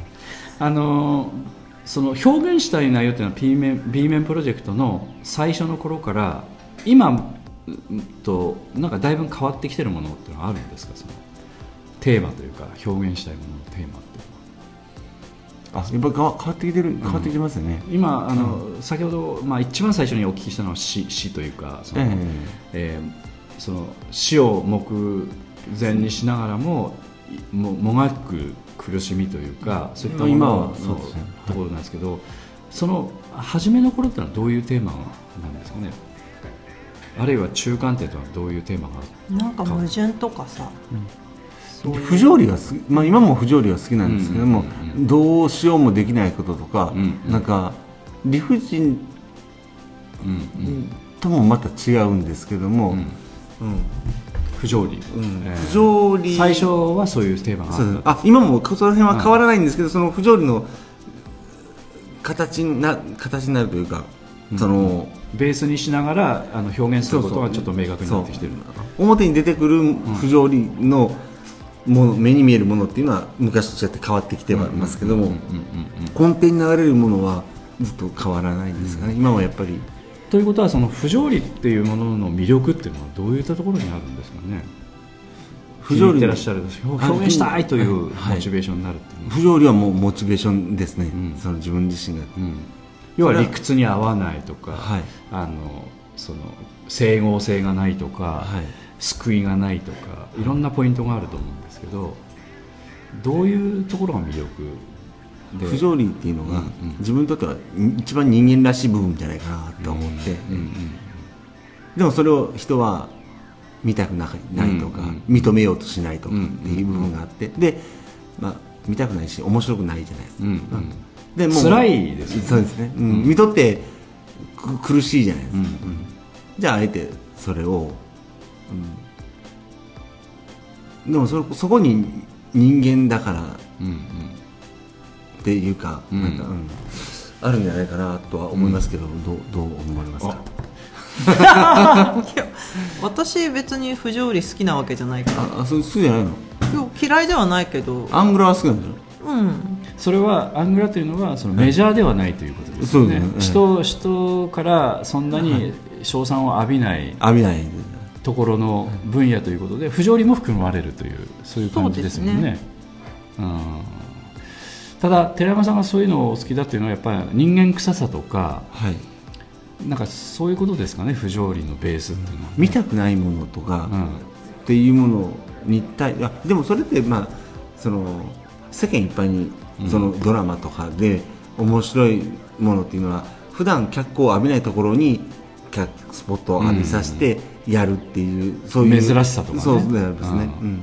ただ寺山さんがそういうのを好まれるというのはこうなんていうかうんなんか不健康なんですよね。その健康ではない感じがするのでなぜそういう不健康な感じなのかなっていう原点というか今までそのお仕事もその、ね、されてきたりいろい。ろぶつかられたこともあるんですけど不健康の原点というかその不条理が原点ですかうんその不条理が好きな原点というのはちょっといまいちはい。見えないなと思うんですけどなんかげ原因というかなんかあるんですかねその自分なりになんかそういうのを感じてらっしゃるところってあります？何が原因かこういうのを好きな理由っていうのは、えーっとですね。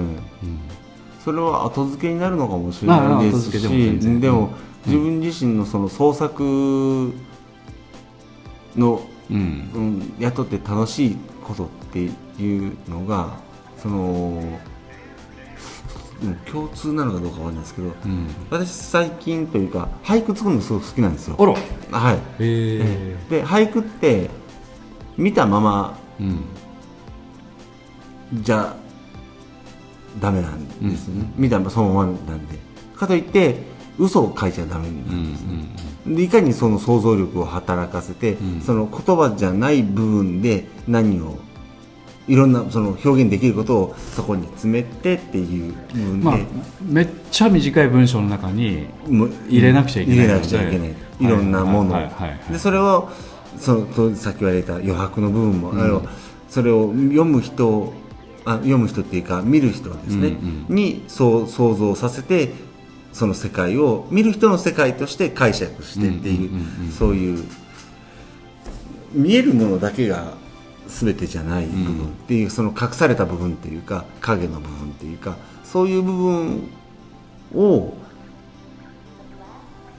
描きたいというかうん。その作品として作りたいという部分があって俳句でね。俳句はですね、ははい。でそれがなん芝居作りも、うん。うん、なんていうかその不条理は不条理なんですけど不条理部分っていうのはなおさらなんていうのか人間が、えー、とさっきも繰り返しになっちゃいますけども、見たくない部分なんであの見えてても見ようとしなかったりする部分、ですんで表面じゃないだからなんていうのかなものってやっぱり何面性かある、あうん。ありますんでそれがその光があったら影ができる部分とかっていうのがいくつかあって、で上から見てたら下の部分が見えなかったりとかって、うん。見えない部分っていうのは必ずその視覚になる部分があったりしてそのところをその表現していくというか、でそれは見えないからいくらでも想像ができるというか、うん。そのその後ろは普通に絶壁になってるのがそのいびつな形をしているのかっていうのは、うん。その見見る人の想像力にの働かせ方によってはいろんな形が想像できるとかっていうそういう部分をた楽しむ。だから私の中ではその芝居というものを昔よりもん。楽しめれるようになってるんじゃないかなとは思いますね。ただうん。そこだけを見てるんじゃなくてそこからそのだからその裏を想像させてくれるようなものにはあんまり興味持たないというか、はいはいはい。見てるだけで、あたまには見てるだけでも見てるだけのものって流れてってしまうから、やっぱり残らないんですけども、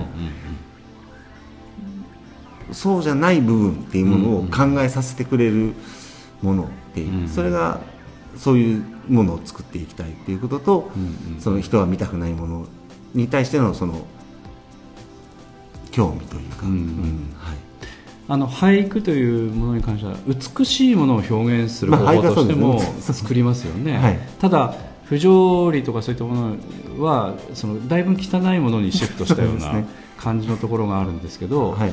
あのおっしゃる通りその、えっと不条理ものっていうのは人に考えさせる余白がかなり、ええ。あのできやすいというかその、はい。そういうものを背景にしたようなあのなんて言いますかエンディングというかね、あの嫌なものを残して終わってその裏のいびつなものがあるのかなないのかなぐらいの感じで終わってしまうみたいなところがあると思うんですけれども美しいものを描くという感覚ではないということですね。そうですね。ここがその違うのかもしれないけどうん。俳句は俳句で楽しいんですけども、うん。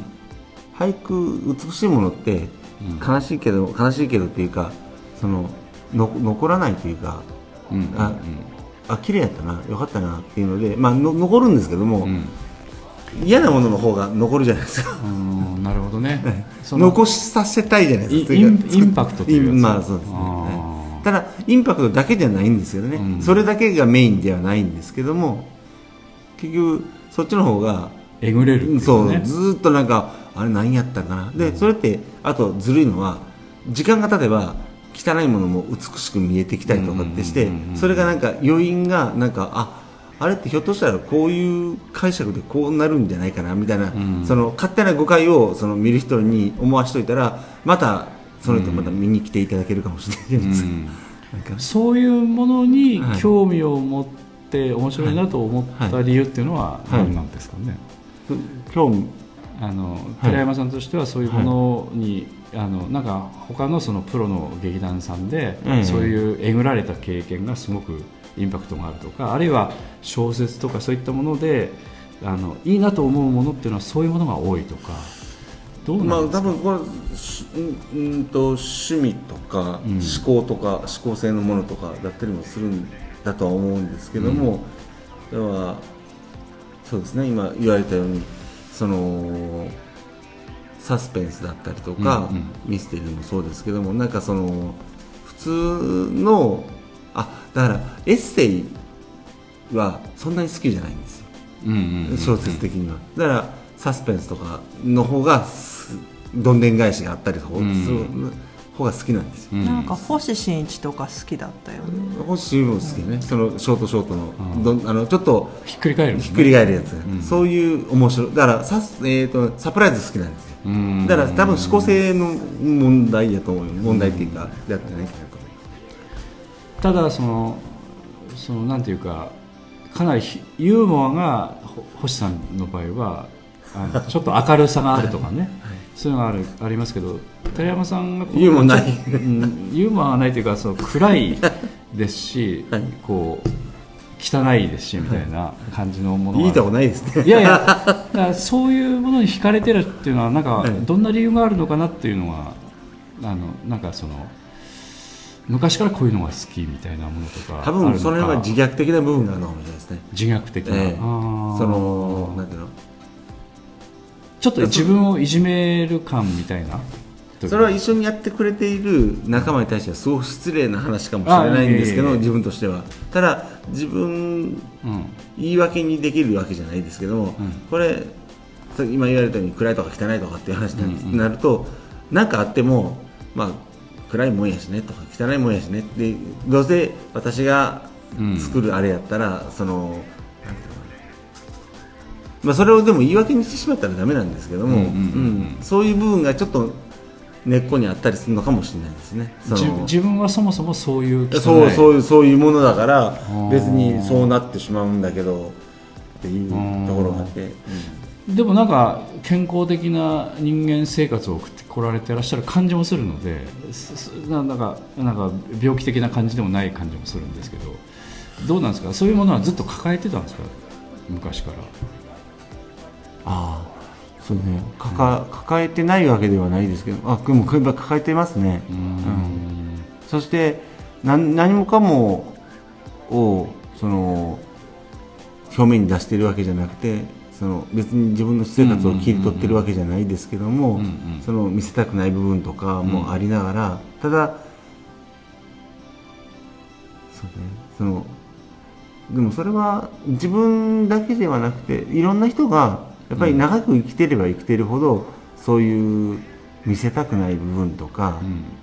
あのなな見せたくない部分を全て見せることがその人が人間らしいことだっていうことじゃなく見せな,、見せなくていい部分も絶対あるんですけどもそれも人間っぽいうん、そうですね、うん、その中で見せない見せたくないけども見せてもいい部分っていうのは、うん。なんていうのかな。そのあえて隠さなくてもいい部分とか、んまあ、それを隠すことによって自分が人間らしくなれないんであればむしろそれを隠さずに表現することで自分らしさを取り戻すことができるならみたいな感じの部分があったりとかそれがまあ例えば汚いとかいうことであったとしてもその、まあ、そこら辺がその生きるとか死ぬとかっていうところにつながってくるのかなと思ったりしますね。その死ぬっていうことはどういうことなのか生きるっていうことはどういうことなのかっていうことをなんかその見たくないもの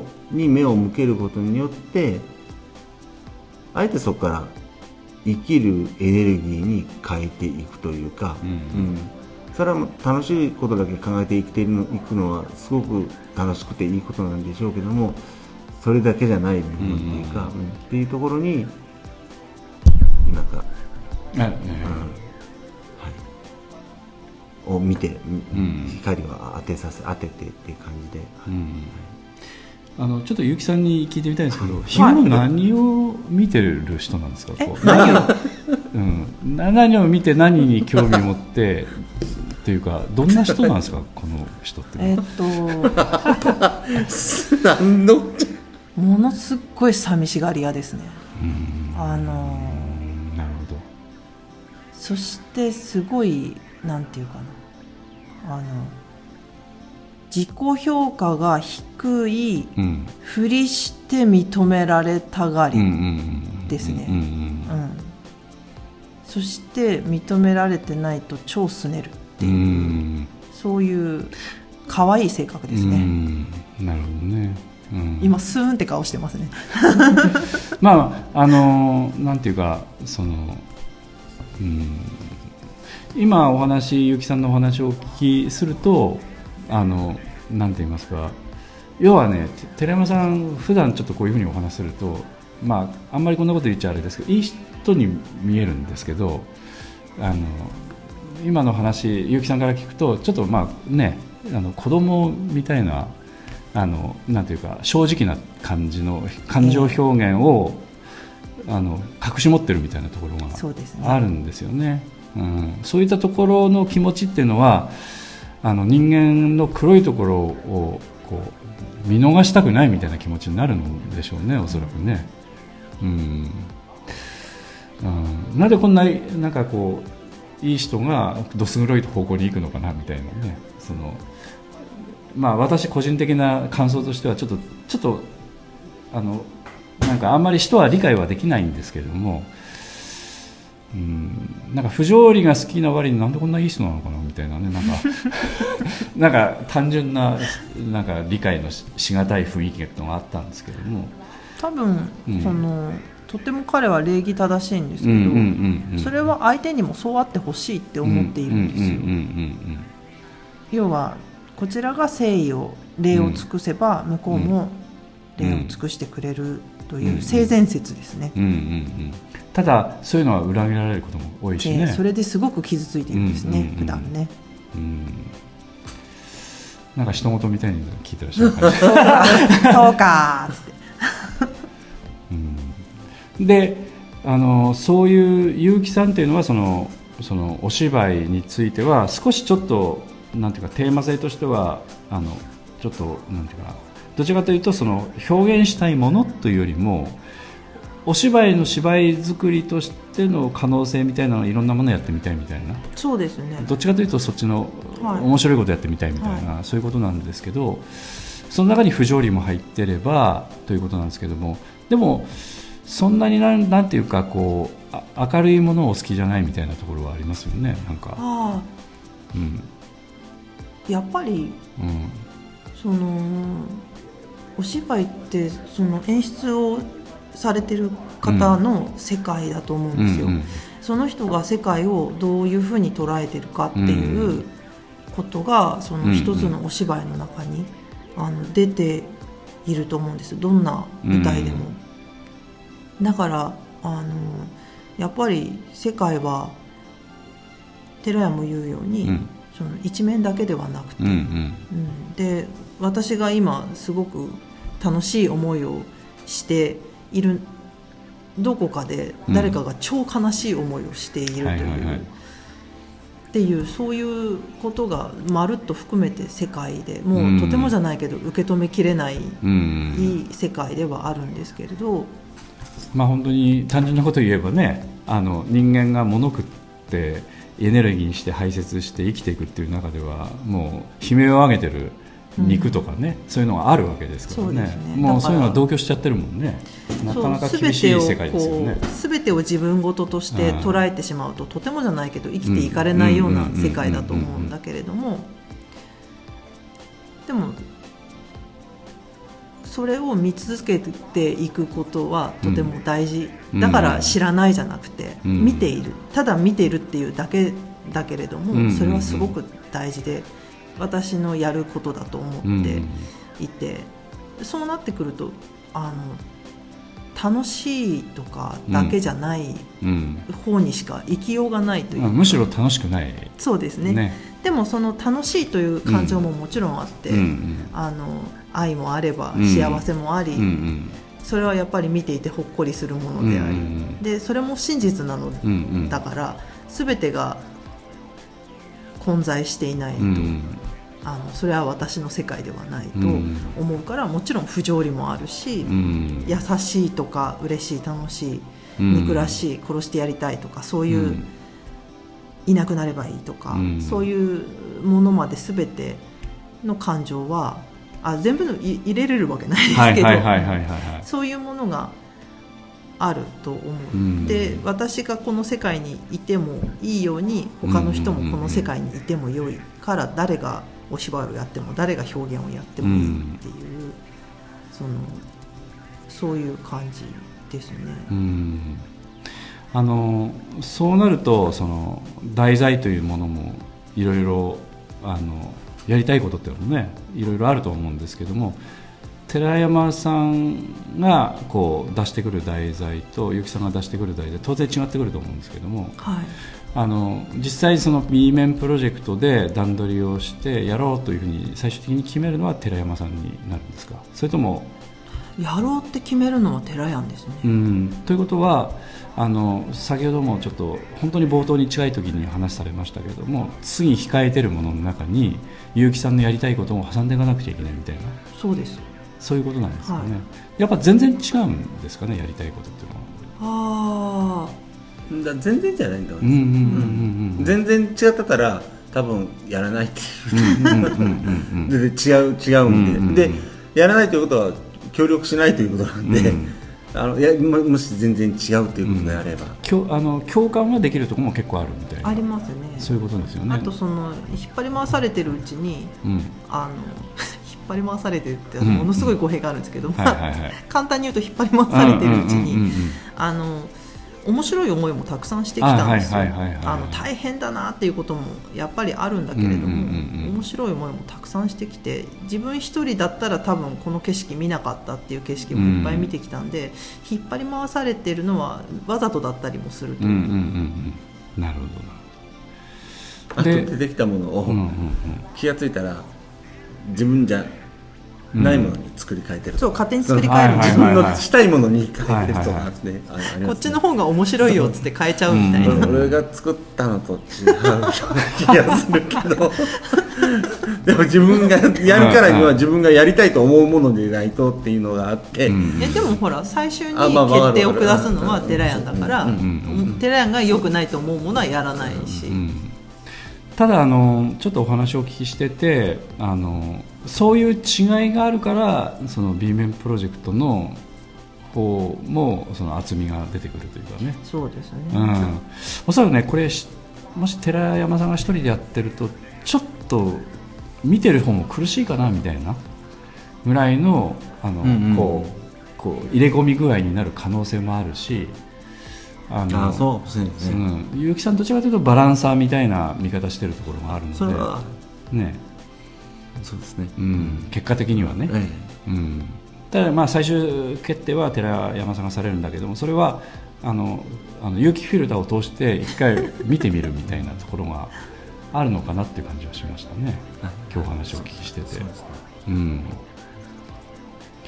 あのどういうかあの寺山さんについてはどどっか突き進むのは得意だけれども客観的に自分を見てそのなんていうか分析するっていうのはねあんまりされてない感じもするのでね、えまあ別にあのする必要もないしあのそれができたからどうのこうのっていうわけじゃないですけれども。自分なりには、うん。自分としてはうん。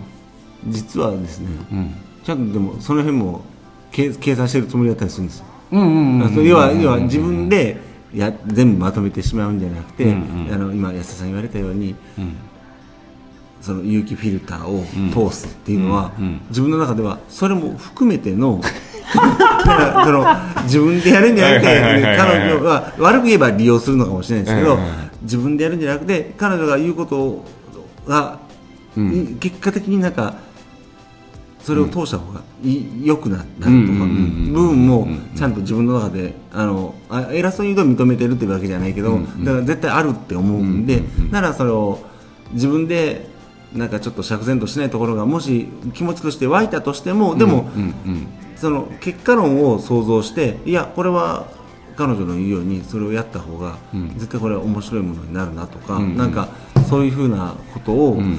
その思いながらうんやっとるんで、もうなんか是が非でも自分のこれって感じではやってないつもり、ん。今までの作品の中でもそれはしてないつもりではいる感じですかね。なんか言い訳みたいな感じいやいですけど、や。だからあの結構だから15年続いてるっていうのはそういうことですよね、うん、あの普通続かないですよ。あの特にあの毎日ねつ顔つき合わせてるし、うん、あのなんていうかそういう共通点がないご夫婦もあの不協和音が流れたりすることも いっぱいあるのにあのなんかそういう同じ趣味持ってやるっていうのはどうなんかなぐらいの感じのね。まあ喧嘩もしますけどね。ねえ、うん、ただそのなんていうかその役割というかそのうん、うまいことなってる感じはしますねなんかね。そうですね、うん。きっといいバランスなんでしょうね、うん、そんな感じしますよね、うん、絶妙感がありますよね、うん、だからあの寺山さんもこう利用した体で話ができるみたいなね、うん。それぐらいしっくりきてるんですよねだからね、うん。うん。まあ、B 面プロジェクトさんはだから今後の予定としてはその、結城さんのやりたいことも入れつつ入るかどうかも分かり分かり検討しつつ その、えー寺山さんがこうちょっとそのんなんて言いますか種まきしているようなプロあのなんていうかこの告予告編を出しているようなやつのやつをやっていきたいと思ってるっていうのは大体どれぐらいのスパンで考えて1年スパン？2年スパン？あー半年スパン？えーっとね半年。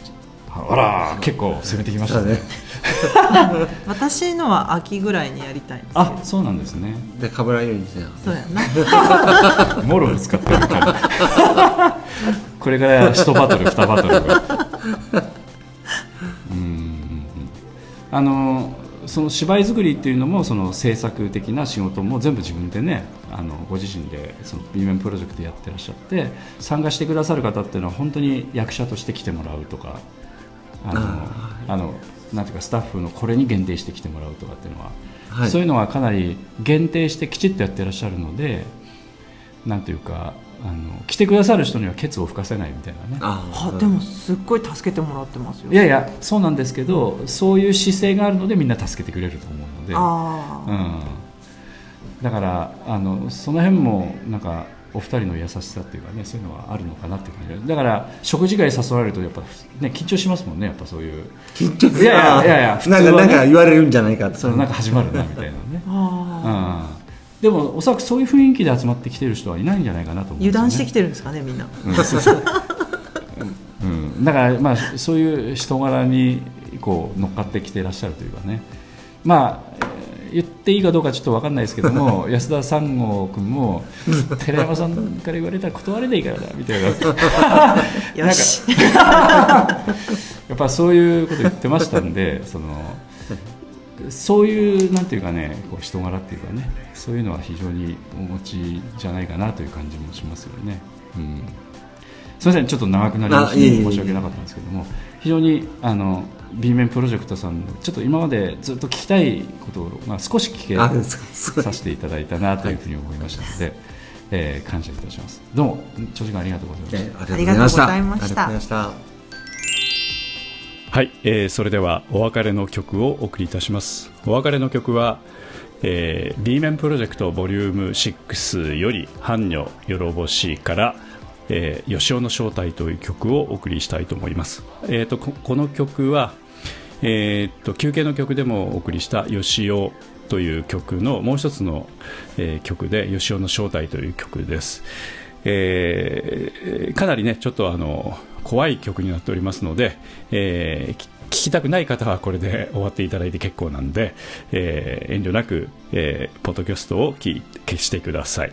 はいえー聞いてもいいよっていう方はぜひ聞いていただきたいんですけれども、えーっと作曲演奏録音を安田三郷君で、まあ、この、えーアルバムの話をした時に過去にもねお話をしたと思いますけれども、まあ、この曲の最終的なミックスダウンとかもね安田三郷君は当然してますけれども、まあ、作ってる時にかなりあの、まあ、魂を持っていかれそうになったという曲の一つだというふうには聞いてます、えーそれでは B 面プロジェクトボリューム6伴侶よろぼしより吉尾の正体でお別れさせていただきます。それではどうぞ「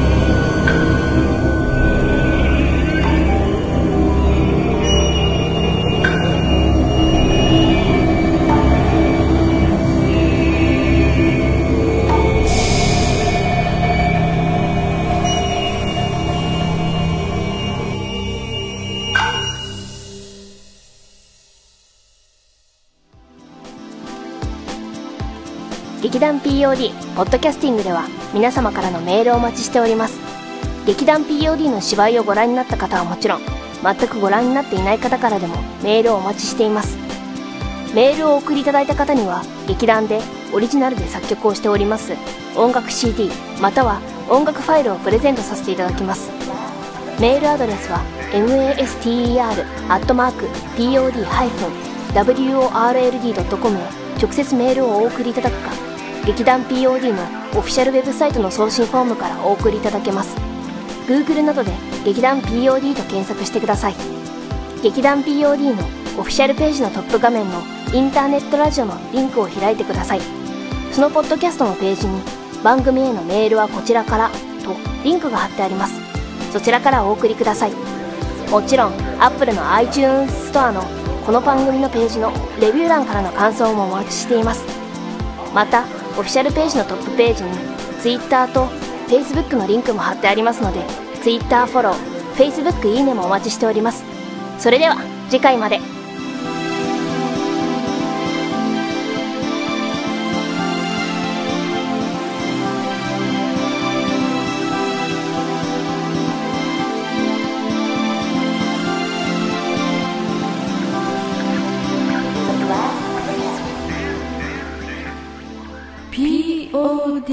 Justin.